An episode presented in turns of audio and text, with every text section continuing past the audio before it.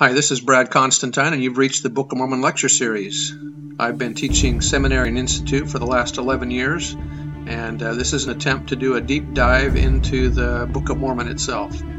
I'm hoping that you'll find this uplifting and edifying. This is not an official recording of the Church of Jesus Christ of Latter day Saints, but every attempt has been made to be as doctrinally accurate as possible. So if you're ready for a deep dive into the Book of Mormon, here we go.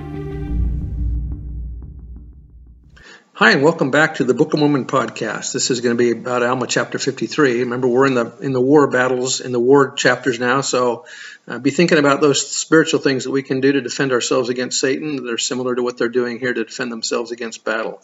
Now, remember in the story, we are with Moroni, Lehi, and Teancum, and they've been fighting with the Lamanites, and uh, the Nephites have just done a decoy method and gotten uh, the Lamanites to come out of their city and uh, they took the possession of the city and took a whole bunch of uh, Lamanites as prisoners. And so now the Nephites have all these prisoners, and the reason that they took them prisoners is because the Lamanites had taken a bunch of Nephites as prisoners, including their wives and children. So um, anyway, that's what's going on here. So let's get into chapter 53, verse 1.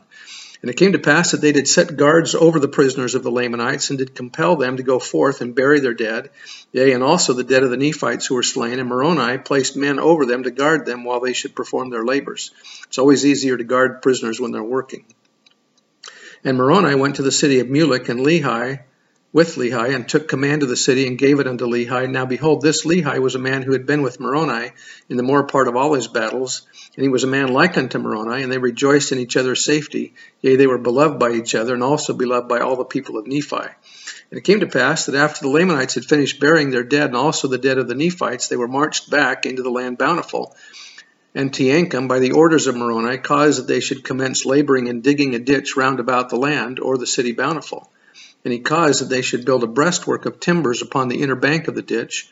And they cast up dirt out of the ditch against the breastwork of timbers. And thus they did cause the Lamanites to labor until they had encircled the city of Bountiful round about with a strong wall of timbers and earth to an exceeding height.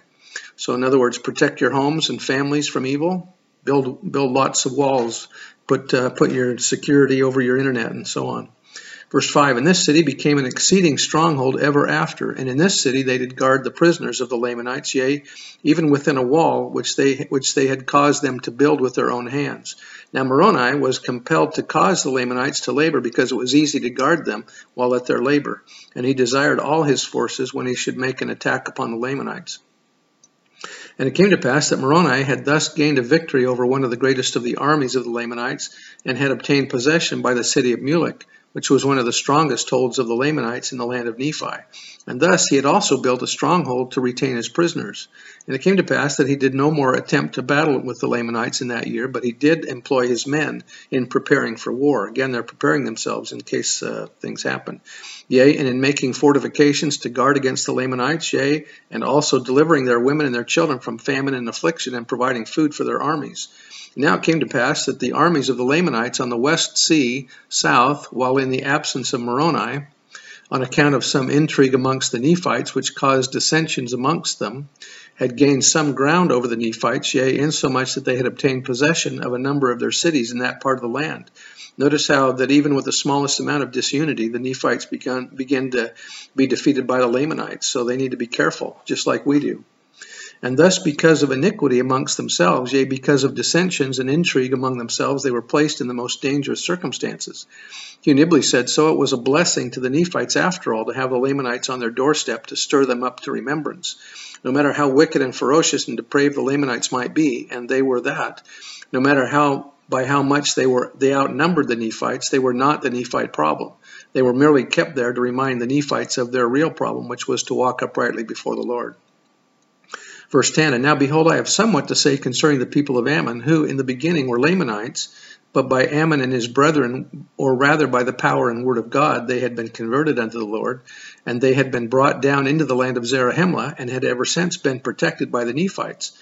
And because of their oath, they had they had kept they had been kept from taking up arms against their brethren for they had taken an oath that they never would shed blood more and according to their oath they would have perished Yea, they would have suffered themselves to have fallen into the hands of their brethren, had it not been for the pity and the exceeding love which Ammon and his brethren had had for them.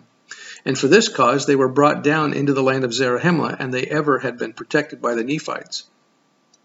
But it came to pass when they, that when they saw the danger and the many afflictions and tribulations which the Nephites bore for them, they were moved with compassion and were desirous to take up arms in the defense of their country.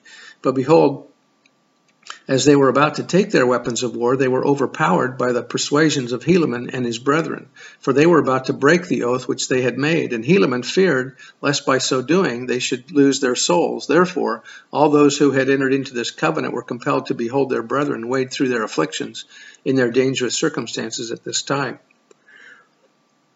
But behold, it came to pass that they had many sons who had not entered into a covenant, that they would not take their weapons of war to defend themselves against their enemies. Therefore they did assemble themselves together at this time, as many as were able to take up arms, and they called themselves Nephites. And they entered into a covenant to fight for the liberty of the, of the Nephites, yea, to protect the land unto the laying down of their lives. Yea, even they covenanted that they never would give up their liberty, liberty, but they would fight in all cases to protect the Nephites and, the, and themselves from bondage. Now behold, there were 2,000 of those young men who entered into this covenant and took their weapons of war to defend their country. And now behold, as they never had hitherto been a dis disadvantage to the Nephites, they became now, at this period of time, also a great support, for they took their weapons of war, and they would that Helaman should be their leader. And they were all young men, and they were exceedingly valiant for courage and also for strength and activity. But behold, this was not all. They were men who were true at all times in whatsoever thing they were entrusted. It's one thing to know the gospel's true, it's another thing to live it. Yea, they were men of truth and soberness, take spiritual things seriously. Or they had been taught to keep the commandments of God and to walk uprightly before Him.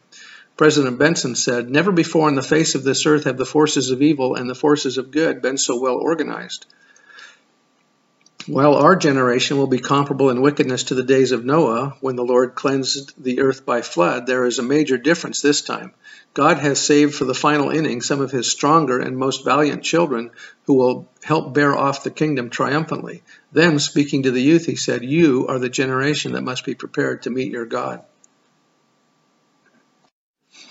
On another occasion, President Benson told the young men and the young women of the church, You have been born at this time for a sacred and glorious purpose. It is not by chance that you have been reserved to come forth to earth in this last dispensation of the fullness of times. Your birth at this particular time was foreordained in the eternities. You are to be the royal army of the Lord in the last days. You are youth of the noble birthright. Speaking to the young men, he added, In the spiritual battles you are waging, I see you as today's sons of Helaman. The stripling warriors of today, like those in times past, are strong largely because of what their mothers know and teach them, often without immediate evidence of the great lessons that are being woven into the fabric of their lives, with prophetic insight and concern for our time. President N. Eldon Tanner said, The war which, has, which was begun in heaven is raging here upon the earth. Two great forces of right and wrong are pitted against each other.